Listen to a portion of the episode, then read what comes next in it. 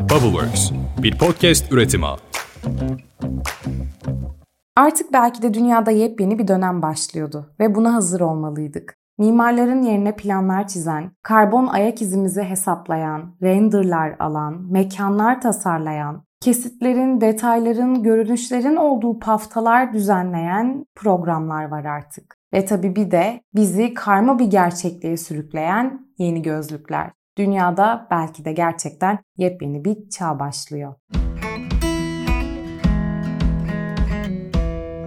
Herkese selam, Ditopik Düşüncelere hoş geldiniz. Ben Dilara. Bugün bizi karma gerçekliğe sürükleyen Apple'dan, mimarların yerini alan programlardan ve nereye gittiğimizden konuşacağız. Ditopik düşüncelerde çokça Salvador Dali'nin tablolarından bahsettik. Salvador Dali'nin uzay görünümlü, uzay efektli arka planlarından ütopik kompozisyonlarına kadar aslında rüyalarımızı andıran tabloları olduğunu konuştuk. Fakat şimdi Apple gibi markalar bizi aslında bambaşka bir sanal gerçekliğe ya da onların deyimiyle karma gerçekliğe götürüyor.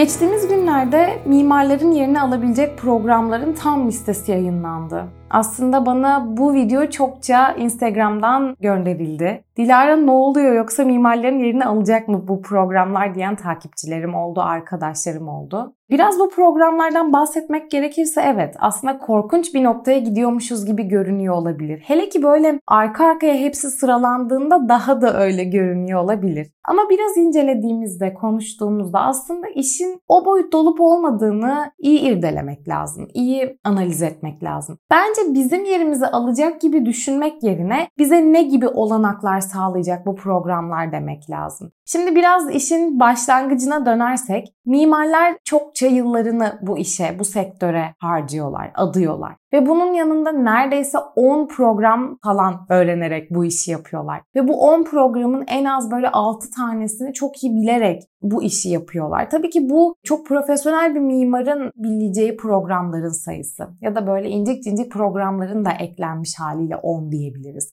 bir mimar aslında şöyle 5 programı kelli felli bir şekilde kullanıyor oluyor. Ama bu kadar kısa sürede konuştuğumuz bu 5 program adı altında altında yatan çok fazla emek var. Peki mimarlar bu kadar emek harcayıp bu kadar programlar öğrenirken yapay zekaların bizim yaptığımız işleri bu kadar kolay yapıyormuş gibi göstermeleri bizleri korkutmalı mı? Ya da mimar olmanıza gerek yok şu an dinleyiciyseniz eğer. Mimarların yerini bu yapay zeka programları alacak ve bizler bu hizmetlerden bedava olarak ya da ücret ödemeden yok ya da çok daha cüzi ücretler ödeyerek faydalanabilecek miyiz diye sorabilirsiniz. Biraz irdeleyelim. Nasıl programlar gelişti? Mimarların yaptığı işleri bu programların kaçı nasıl yapıyor? Bir ona bakalım öncelikle. Sonra da Apple'ın daha tazecik Dün ben bu kaydı alırken ki tarihimizi göze alırsak dün açıkladı Apple yeni sürümünün özelliklerini ve en sonunda da bir sürpriz patlattı hepimizin bildiği, artık neredeyse sosyal medyada paylaşmayanın kalmadığı Apple VR gözlüklerinden bahsedeceğiz. Ama önce bir bakalım mimarların yerini alan programlar nelermiş ya da bu iş nasıl olacakmış.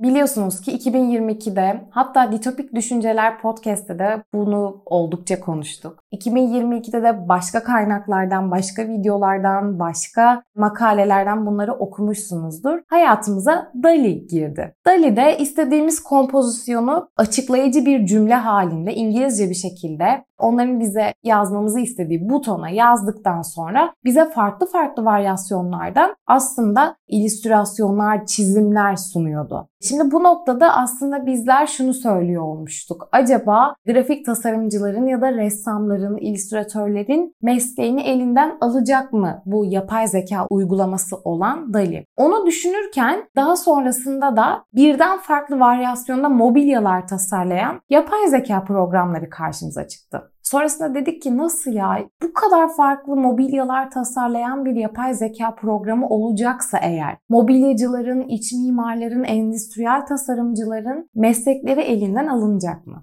Tabii yapay zeka bize bunları düşündürürken ve aslında bizi böyle bir bilinmeze doğru sürüklerken 2023 yılında yapay zeka bize bambaşka bir bomba etkisi yarattı. Bize dediğim biz mimarlara. Peki bunlar neler?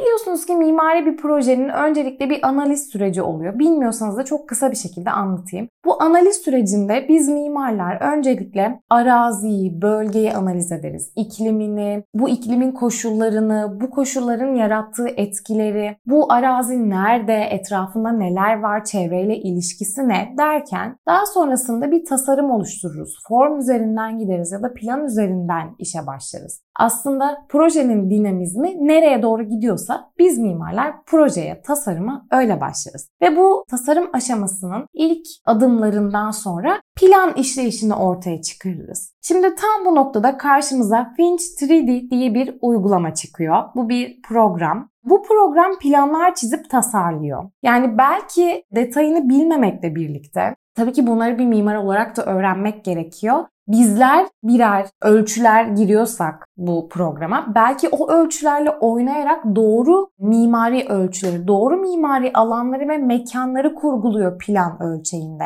Aslında bunu söylemesi çok kolay ama bunun uygulamaya döküldüğünü görmek inanılmaz bir şey. Yani herhangi bir programın doğru mimari ölçeklerde ölçülerde alanlar yaratması bayağı büyük bir olay arkadaşlar. Bunun yanında bu planları çizerken aslında ölçüler yarattığı için tasarlıyor bu Finch 3D uygulaması. Bu inanılmazken yine aynı uygulama karbon ayak izimizi hesaplayabiliyor. Şimdi bu neden önemli? Her mekanın aslında mimari ölçekte anlamlı bir alanı olmalı. Yani ne demek istiyorum? Mimari alanlar yaratırken, daha doğrusu alanlar yaratırken bunun doğru mimariye hizmet etmesi için ölçüleri hesaplanmış ve işleyişine göre doğru ölçeklendirilmiş alanlar oluşturmamız gerekiyor. Bunun daha fazlası karbon ayak izine göre uygun olmayabiliyor. Bunun yanında bizim hayat tarzımıza göre de bir karbon ayak izimiz oluyor. Yani bizim yaşam tarzımıza ve mekanımızın ölçülerine göre bir karbon ayak izimiz oluyor. Ve bu Finch 3D uygulaması bu karbon ayak izimizi hesaplayarak planı ölçeklendiriyor. Baya büyük bir şey aslında baktığınızda ve çok büyük bir adım. Bunu yapıyor olmasının etkileri neler? Bunu da az sonra konuşuyor olacağız. Başka hangi programlar mimarların yaptığı şeyleri yapmaya başladı? Veras diye bir uygulama çıkmış. Bu da yine bir yapay zeka uygulaması. Render alan bir uygulama. Şimdi render almak aslında başlı başına bir departman. Bazı mimari ofislerde sadece çizimler yapan, teknik çizimleri çıkaran departmanlar varken bazı departmanlar sadece 3D görselleştirme ve render alma işlerini görüyorlar. Ve baktığınızda koskoca bir departmanın işini yapan bir uygulama varsa eğer bu da çok büyük bir şeydir. Peki sadece bu departmanlar çalışıyorsa işi sadece bu olan insanlar da var demektir. Yani sadece render alan insanlar da var demektir. Eğer Veras gibi uygulamalar gelişirse bu insanların işleri elinden alınır mı bilemiyoruz. Veras uygulamasının tanıtım filmlerine baktığımızda renderları farklı farklı şekillerde aldığını görebiliyorsunuz. Şimdi biz de mimarlar olarak bir tane render alarak müşteriye sunum yapmıyoruz ya da yarışma projesindeki paftalarımıza ya da öğrenci olarak jürilerde sunduğumuz paftalarımıza tek bir render koymuyoruz. Renderların farklı açıları oluyor. Projenin farklı detaylarını gösteren açılar ayarlıyoruz o renderlarda ki projemizi en doğru şekilde anlatsın. Ve bunu anlatırken aslında her render alan mimarın iyi de bir fotoğraf gözü olması gerekiyor.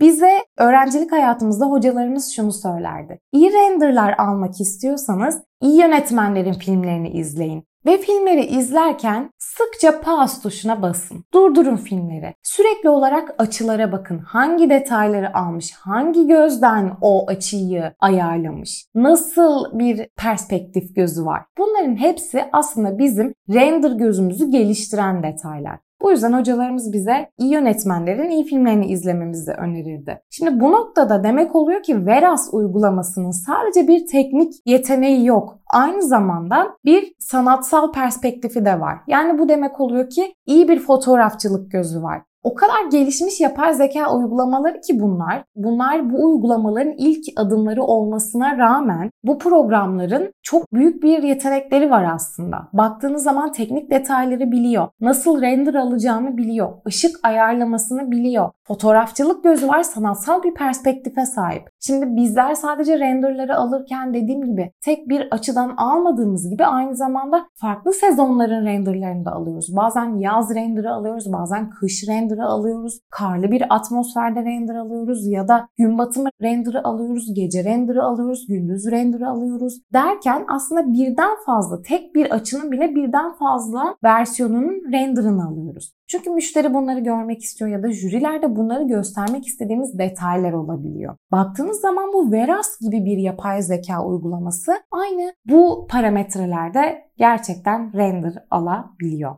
Peki Dilara, iç mimarların yaptığı işi yapan bir uygulama var mı derseniz evet, ismini son zamanlarda siz de sıkça duymuşsunuzdur. Midjourney, DALI ve Stable Diffusion gibi uygulamalar artık iç mekan tasarımları da yapıyorlar. Şimdi bunlar kimin işiydi? Tabii ki de öncelikle iç mimarların, sonra mimarların işiydi. Ama yavaş yavaş işte böyle arttırılmış gerçekliklerle birlikte bu yetenek yapay zekaların ya da akıllı dijital aletlerin bu yeteneği oluşturuldu. Ama bu bahsettiğim Midjourney, DALI ve Stable Diffusion gibi uygulamalar başlı başına hayal etme yeteneği olan uygulamalar. Yani bu ne demek oluyor? Mekanı algılayan uygulama size istediğiniz girdilerde mekanlar tasarlıyor. Sanki o uygulama bir mimarmışçasına bir kreativitesi var. Şimdi bu da dolayısıyla kreativite dediğimiz yaratıcılık aşamasında bu yaratıcılık özelliği her insanda olmuyorken bile bir yapay zekada olduğunu bilmek oldukça korkutucu bir hal alıyor. Peki bu korkutucu halin içinde işte planlar çizen, karbon ayak izi hesaplayan, renderlar alan, iç mekanlar tasarlayan, bu mekanların koltuklarını, duvar boyalarını, tablolarını, kırlent desenlerini, halılarını, hatta mekanın iç mimari tarzını, stilini belirleyen programlar oluşturuluyorken bile bizler neler yapacağız? Şimdi aslında işin bizler mimar olarak bu işin hangi noktasındayız? Aslında sadece bunları yapan uygulamalar değil bir de işin daha korkunç bir noktasında olan bir uygulama daha var. Swap Swap neler yapıyor? Şimdi biz mimarlar projeyi bitirdikten sonra her şeyin göründüğü sunum paftaları hazırlarız. Yani bakan kesitleri, planları, görünüşleri, detayları her şeyi orada görür. İşte bu Swap uygulaması bize dokümentleri sunuyor. Yani aslında pafta hazırlıyor. Yani PAF'ta da hazırlanmış, render'ı alınmış, iç mekanı tasarlanmış, planları çizilmiş başlı başına projeler oluşturulabilen uygulamalar bunlar. Yani yapay zeka şu an birbirine entegre bir şekilde gittiği zaman bir proje oluşturabilir. En azından öğrencilik ölçeğinde bir proje oluşturabilir. Peki bütün bunlara genel bir ölçekte baktığımızda biz mimarların işleri elinden alınmış mı olacak? Aslında ben böyle düşünmüyorum. Bu yapay zeka mimarların yerini alacak mı sorusunu çokça düşündüm. Freelance mimarlık yapan biri olarak daha da düşünmem gerekiyor. Çünkü kurumlarda çalışan mimarların işleri daha garanti oluyor. Kurumlarla çalışan müşterilerin zaten beklentileri büyük bir ekipten gelecek bir hizmet oluyor. Ama benim gibi freelance çalışan mimarların hizmetleri aslında bu programların yaptığı hizmetler oluyor. İşte bu noktada benim gibi çalışan mimarlar için biraz daha böyle neler oluyor dediğimiz korkutucu noktalar başlayabilir. Ama açıkçası bir mimar olarak ben böyle düşünmüyorum. Bu uygulamalar bizim yaptığımız işi yapmaktansa bence bizlere ilham olacak. Rutin işlerimizi yaptığı için bizim iş yükümüzü üzerimizden alacak teknik işler yaparak bizim biraz daha yaratıcı alanlara yönelmemizi sağlayacak. Ve özetle bence işlerimizi rahatlatacak bu programlar. Şimdi biz mimarlar aslında sanılanın aksine teknik işlerden çok yaratıcı süreçlerde yer almak isteyen insanlarız. Dolayısıyla bu programların artması ve bu programların gelişmesi aslında bizim yaratıcı süreçlerde daha aktif olmamızı sağlayacak. Biz bu programlara girdileri, verileri doğru bir şekilde girdiğimizde bize teknik bir şekilde sunumlar yapan programlar bizim yaratıcı işlerde daha fazla süreler harcamamıza neden olacaklar. Yani bu programlar sayesinde olacak bu iş. Buna inanmak istiyorum. Tabii ki de öncelikle öğrendiğimiz onlarca programa, onlarca demek yanlış olur. Ben onlarca program bilmiyorum ama şöyle bir 5, 6, 7 program biliyorken bizler şimdi ona bir de bu yapay zeka programlarını öğrenmek zorunda kalacağız. Tabii ki de bu çok kolay bir şey değil ama yapacak bir şey yok çağı yakalamak isteyen insanlar olacaksanız eğer bu yapay zekanın da bu dijital dünyanın da peşinden gitmek gerekiyor. Peki tüm bunlar olurken biz insanlık olarak aslında bazı markaların elinde ilerliyoruz. Bunlardan biri de Apple. Neden elinde ilerliyoruz diyeyim ya da onların gösterdiği ürünler hayatımızın çoğunluğunda yer alıyorlar. Apple da bu markalardan biri. Şimdi Apple dün çok önemli bir şey açıkladı aslında. Yeni sürümünü açıklarken sonunda da bir bomba patlattı. Ve bütün yeniliklerinin açıklaması bittikten sonra One More Thing dedi ve Vision Pro isimli bir sanal gerçeklik gözlüğünü duyurdu. Apple'dan aslında böyle bir şey bekliyorduk çünkü bu VR gözlüğü ilk defa görmüyoruz, duymuyoruz. Birçok marka başka VR gözlükleri deneyimledi ben de sizler de çok daha ucuz, çok daha böyle görüntü kalitesi düşük gözlükler, VR gözlükleri deneyimlemişsinizdir, oyunlar oynamışsınızdır. Dolayısıyla en kalitesizi bile bizi bambaşka dünyalara sürükleyen bir şey bu VR gözlüklerin. Ve bu akıllı VR gözlüğü Apple'ın isminde Vision Pro koymuşlar. Fiyatıyla ve özellikleriyle dün tanıtıldı. Tabii ki tanıtılmasıyla birlikte gündeme bir bomba gibi düştü. Herkes bunu konuşuyor şu an. Eminim birçoğumuz da alabilsek almak isteriz. Peki tamam almak isteriz ama bu gözlükte neler vardı biz bu Vision Pro isimli sanal gerçeklik gözlüğünü almak istiyoruz? Bu karma gerçeklik başlığı altında tanıtılan Vision Pro Apple için yeni iPhone anı olarak görülüyor. Biliyorsunuz iPhone da hayatımızda çok büyük bir yer teşkil eden bir aslında ürün. Apple'ın gerçekten başarılı bir ürünü. Şimdi bu Vision Pro isimli karma gerçeklik VR gözlüğü için de aynı şey söyleniyor. Böyle olacak mı zamanla göreceğiz. Ama Apple'ın kaliteli yani premium bir ürün yaptığı yatsınamaz bir gerçek. Sadece videolardan bile bu görünebiliyor. Şimdi biraz detaylara bakarsak öncelikle Vision Pro AR cihazı olarak konumlandırılıyor ve bir kadran kullanılarak arttırılmış ve tam sanal gerçeklik arasında geçiş yapabiliyor. Şimdi bu ne demek ve nasıl özelliklere sahip? Bu aslında anlamadığımız ve havada kalan cümleler. Cihaz kumandasız bir yapıya sahip. Aslında en bu title'ların altında yatan detayı kumandasız özelliğe sahip demek. Ellerimizi kullanarak bu VR'ın içerisinde, bu karma gerçekliğin içerisinde dolaşabiliyoruz. Ve uygulamaları açmak için onlara bakmamız yeterli oluyor. Çünkü biliyorsunuz ki Apple'ın neredeyse ürünlerinin tamamı diyebiliriz ki parmak okuma özelliğine sahip. Parmak izimizi okuyabiliyor. Aynı zamanda Face ID özelliğine de sahip. Şimdi bu Vision Pro ile birlikte artık bu gözlük bizim gözlerimizi okuyarak, tarayarak giriş yapabilme özelliğine sahip. Yani bu da şu demek oluyor. Bir uygulamayı açmak için gözlerimizle bakmamız yeterli oluyor. İnanılmaz bir şey aslında. Çünkü dokunarak açtığımız uygulamaları bu gözlüğü takarak, bakarak açmamız yeterli.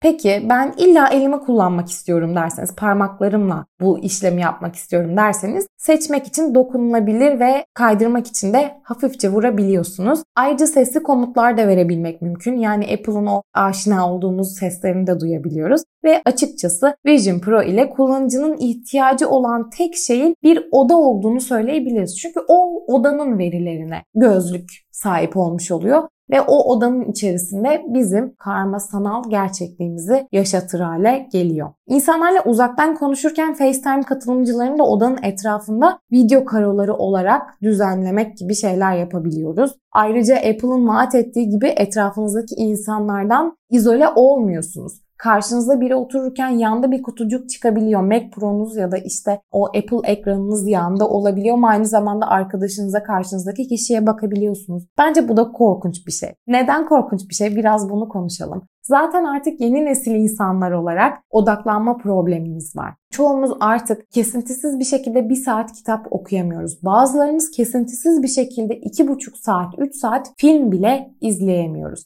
Bunun sebebi aslında çok büyük ölçüde dijital dünyaya maruz kalmamız. Böyle bir dünyanın içerisindeyken şimdi bir de böyle sanal dünyaların içinde olmak iyice odak sorunumuzu arttıracaktır. Odak sorunu artmış insanlar olarak işlerimize, kitaplarımıza, yapmak istediğimiz şeylere, odaklanmamız gereken şeylere iyice odaklanamayacak hale geleceğiz demektir bu. Çünkü karşımızdaki bize bir şey anlatırken çok kolay bir şekilde yanına bir pencere açabileceğiz. O zaman bu odak işini nasıl sağlayacağız? Biz yeni nesil dijital çağda yaşamaya çalışan insanlar olarak. Peki başka neler var? EyeSight adı verilen bir sistemle gözlerimizi görüntüleyecek bu VR'lar ve eğer tam bir ölçüde VR'daysak parlayan bir ekranda onları gizleyerek müsait olmadığımızı belli edeceğiz karşımızdakilere. Şaka gibi bir şey ama gerçek. Yani bütün bunlara baktığımız zaman bizi bambaşka bir dünya bekliyor olacak. Çünkü bu cihaz gerçek dünyayı tam renkli olarak görmemizi sağlayan doğrudan geçişli videoların kullanıldığı bir cihaz olacak. Hele ki bir de gerçek dünyayla şimdi artık dijital çağda yaşamaya çalışan insanlar olarak ve gençler olarak gerçek dünyanın o renksizliğiyle dijital dünyanın renkliliği arasında sıkışıp kalmış nesiller de oluşmayacak değil bence. Çünkü Apple cihaz ile nesneleri bir mesaj dizisinden gerçek dünyaya çekmek de dahil olmak üzere 3D nesneleri gerçek alana yansıtabileceğini söylüyor. Yani bu bizim gerçeklik kavramımızla iyice oynanacağı anlamına geliyor. Aynı zamanda bu Vision Pro dediğimiz VR gözlük ekranı odanızın boyutlarının ötesinde ölçeklendirmek için sinematik bir video izleme deneyimi de sunuyor. Yani Vision Pro aynı zamanda Apple'ın ilk 3D kamerası da diyebiliriz ve bu da özel bir derinlik veriyor bizlere. Tabi bu nokta bile çok korkutucu. Çünkü gerçek olmayan her şeyin içinde aslında kaybolabiliriz. İşte bizi bambaşka bir gerçekliğe götüren, aslında bambaşka bir dünyaya götüren Apple'ın bu Vision Pro isimli VR gözlüğü belki de bizi sandığımızdan daha da ötede bir dünyaya götürecek. Satış fiyatı 3500 dolar olarak açıklanmış ve önümüzdeki yılın başlarından itibaren de satışa sunulacakmış. İşte bütün bunların sonunda özetleyecek olursak Bugün bizi oldukça korkutan bir dünyadan bahsettik. Hem bahsetmesi çok heyecanlı, takip etmesi çok heyecanlı hem de sonuçlarını düşünmesi oldukça korkutucu. Biz mimarların, tasarımcıların, endüstriyel tasarımcıların, grafik tasarımcıların, ressamların işleri elinden alınacak mı diye düşünmek yerine işlerimizi kolaylaştıracak sonuçlara odaklanmamız bence mental sağlığımız açısından daha iyi olacaktır. Apple'ın bizlere sunduğu yepyeni dünya ise içine girmesi oldukça heyecanlı ama bir o kadar da korkutucu bir dünya içeriyor. Salvador Dali'nin yıllar önce yaptığı tablolarla birlikte belki gelecekte o tabloların içinde olabiliriz. Sadece bir gözlük takmamız yeterli olacaktır diye düşünüyorum. Bir sonraki bölümde görüşmek üzere. Bay bay.